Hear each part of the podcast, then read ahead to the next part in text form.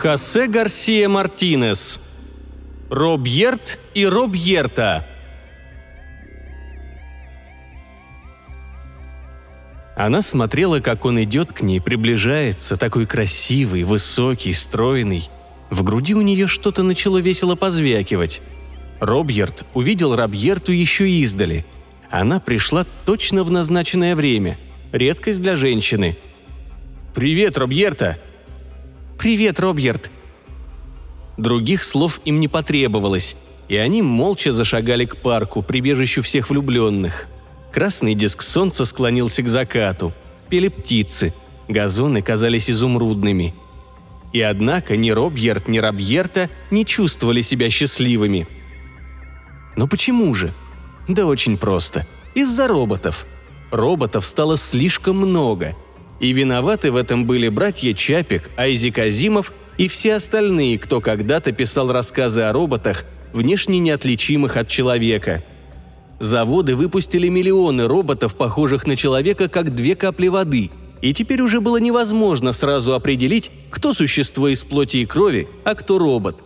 Да, конечно, во всем виноваты были братья Чапик, Азимов и остальные из той компании – Мысль подали они, а заводы лишь притворили ее в действительность.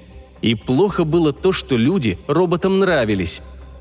Робот вооружался тысячью хитростей и уловок, кружил человеку голову и тащил его к священнику, а потом выяснялось, что человек женат на роботе, выдававшем себя за женщину, и нет никакой возможности разорвать этот союз – в свое время роботы позаботились о точном определении своих прав, и начали они с того, что добились утверждения нерасторжимости брака между роботом и человеком.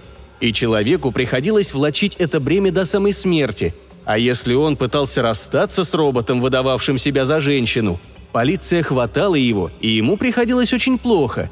Столь же опасны были роботы, притворявшиеся мужчинами – Робот, притворяющийся женщиной, в девяти случаях из десяти выглядит привлекательнее и обладает лучшими манерами, чем любая настоящая женщина.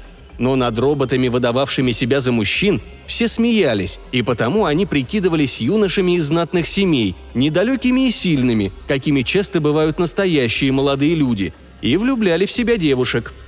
И когда после свадьбы девушка обнаруживала, что полюбила машину, дело кончалось нервным расстройством – Робьерт взял Робьерту за локоть. Узнать на ощупь, робот она или человек, он, разумеется, не мог. Роботов делали очень хорошо. «Сядем на скамейку?» «Сядем». Робьерт сделал вид, что не слышал скрипа, который издало колено Робьерты. Он заговорил как страстный влюбленный, горячо и романтично, а потом полез в карман за сигаретами. «Риж, риж», – проскрипел его локоть. Рабьерта не показала виду, что услышала, хотя прекрасно знала. Если чей-нибудь локоть так скрипит, то это только потому, что он плохо смазан. «Ты удивительная», – прошептали губы Робьерта около ее уха. Но едва они коснулись ее точеного ушка, как оно тонко скрипнуло. «Заш!» Инстинктивно он отпрянул назад, и в пояснице у него проскрежетало. «Скреж!» Рабьерта в замешательстве почесала себе подбородок, и ее нижняя челюсть издала нежное «Крис-крас, крис-крас». «Хватит!» – заорал Робьерт и вскочил на ноги. «Дзи-дзи!» – лязгнули его суставы. «Да, хватит!» – в тон ему закричала Рабьерта, и внутри у нее что-то громко щелкнуло. «Кчик!» «Ты меня не проведешь! Такое услышишь только у робота!» Хоть бы смазалась получше перед тем, как идти на свидание. Тут-то я смотрю, уж слишком хорошенькая. Настоящие женщины такими не бывают. Я настоящая женщина, почти целиком. Единственного робота из нас зовут Робьерт. Ты скрипишь, как дверь с ржавыми петлями. Глаза ее метали молнии. «Нет, Робьерта, я человек!»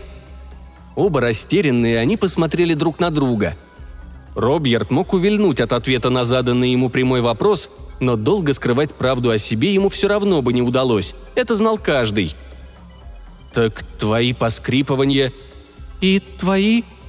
«Просто я много раз попадал в автомобильные аварии.